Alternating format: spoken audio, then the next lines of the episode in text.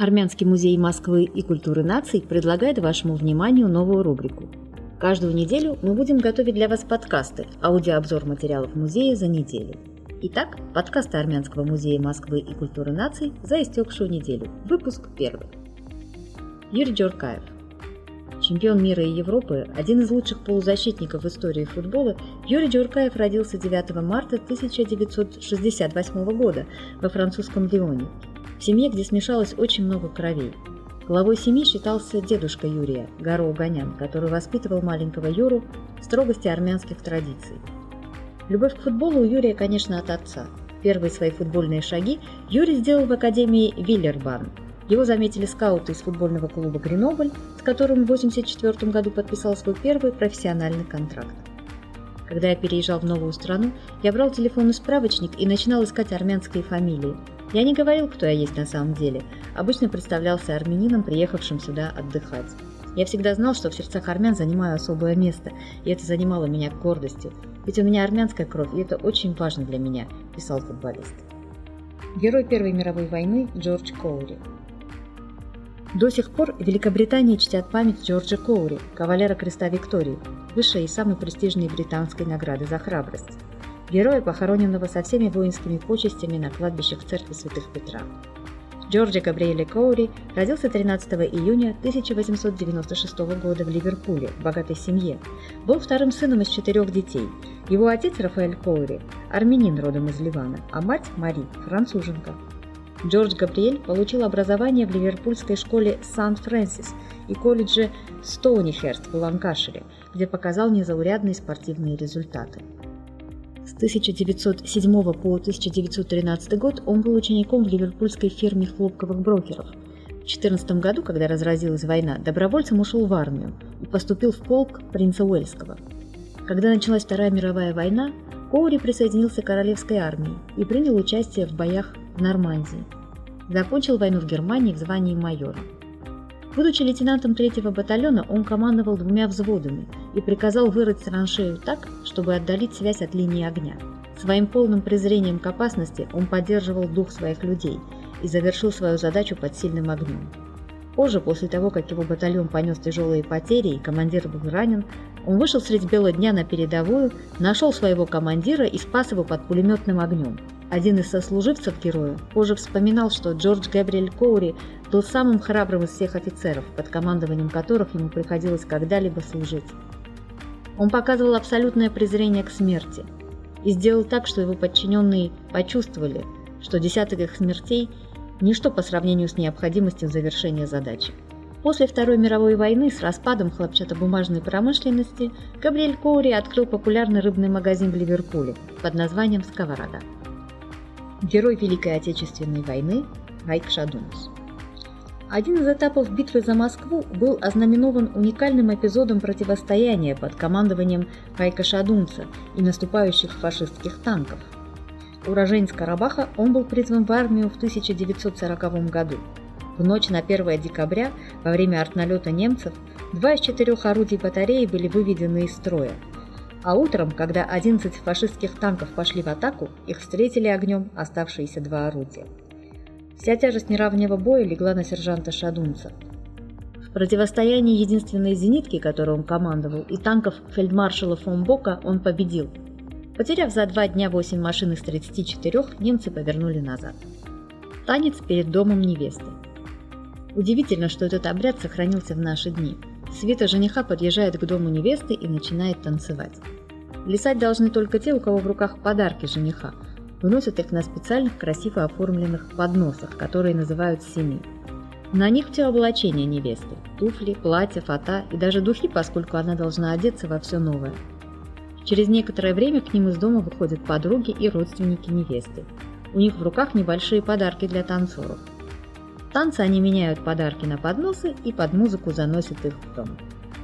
Новый клип Димы Билана. Российский артист Дима Билан приступил к съемкам клипа о геноциде.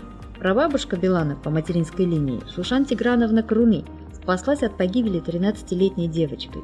Ее спасли русские староверы, которые тоже бежали из Турции в Россию. Выпуск клипа планируется в апреле предстоящего года. Армянская кухня и бизнес – Магазинов с продуктами из Армении в Москве немало. Как правило, большинство их располагается на рынках. Вывеска с изображением Арарата привлекает любителей бастурмы и дзавара, но обычно посетителей ждет разочарование. Магазин не может существовать только за счет национальных продуктов. Порой на прилавке лежит лаваш, несколько видов варенья, а остальные продукты такие же, как в обычных магазинах. Лучше обстоят дела у тех, кто открывает армянский магазин уже под клиента, зная, что в районе много армянских семей. Тогда хорошо продаются и крупы, и сухофрукты, и традиционная выпечка. Среднестатистический клиент таких магазинов – мать семейства в возрасте около 50 лет, которая, выехав из Армении, старается, чтобы ее внуки и дети не отрывались от традиций, хотя бы на уровне кулинарии. Ярмарка в Бейруте с 9 по 11 декабря в армяно-населенном городке Антилиас в Ливане пройдет традиционный армянский рождественский базар. Согласно некоторым данным, в Ливане проживает от 140 тысяч армян. Большинство из них живут в Бейруте в районе Матан. В 1936 году в Восточном Бейруте была основана армянская евангелическая школа. С 1937 года в столице выходит газета «Арарат Daily Newspaper». Землетрясение в Спитаке 1988 года. 7 декабря 1988 года в Армении произошло землетрясение с эпицентром в городе Спитак. Позже ученые отметили, что волна спитакского землетрясения была зафиксирована в лабораториях всего мира, даже в Америке и в Австралии. В первые часы в Ереване никто и не догадывался о том, что на севере страны все лежит в руинах. Как только об этом стало известно, в Ленинакан, Кировакан, Спитак выехали люди. Это были не только те, у кого в зоне находились родные. Выезжали все, кто считал, что может пригодиться, даже школьники. 14-летние мальчики и девочки по собственной инициативе собирались в группы, обходили соседей, чтобы собрать для пострадавших одежду, игрушки, а затем помогали в самих госпиталях. Мыли полы, учились ставить уколы, развлекали малышей, помогали найти родственников. Мать Тереза, первые же дни после землетрясения в зону бедствия приехали сестры Ордена Миссионерок Любви, основанного матерью Терезой.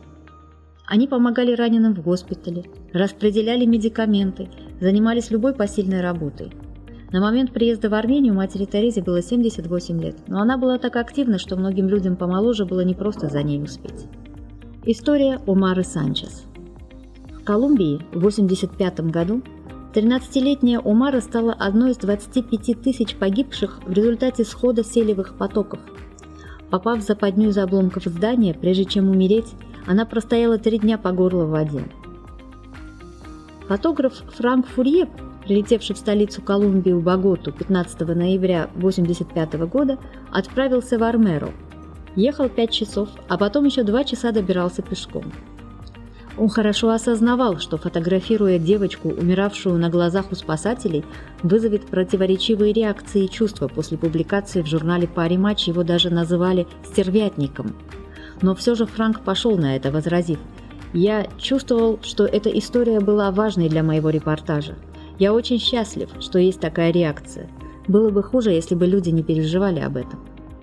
Фотограф прибыл в Армеро утром 16-го, и фермер направил его к Умариш Санчес, которая была уже обессилена, побывав в ловушке около трех дней. Умара простояла в воде 60 часов и умерла предположительно от гангрены или переохлаждения. Она пережила три ночи агонии. Девочка была очень напугана, часто молилась и плакала. На третью ночь у Умара начались галлюцинации – она стала говорить, что боится опоздать в школу и просила людей, находящихся возле нее, пойти отдохнуть. За два часа до ее смерти насос для откачки воды был доставлен, но он оказался неисправен. Только через 4 часа было доставлено 18 насосов. Мать Умары сказала, «Я должна жить для своего сына». Свои чувства о смерти дочери она выразила в словах «это ужасно, но мы должны думать о живых». Город Армеру больше не существует.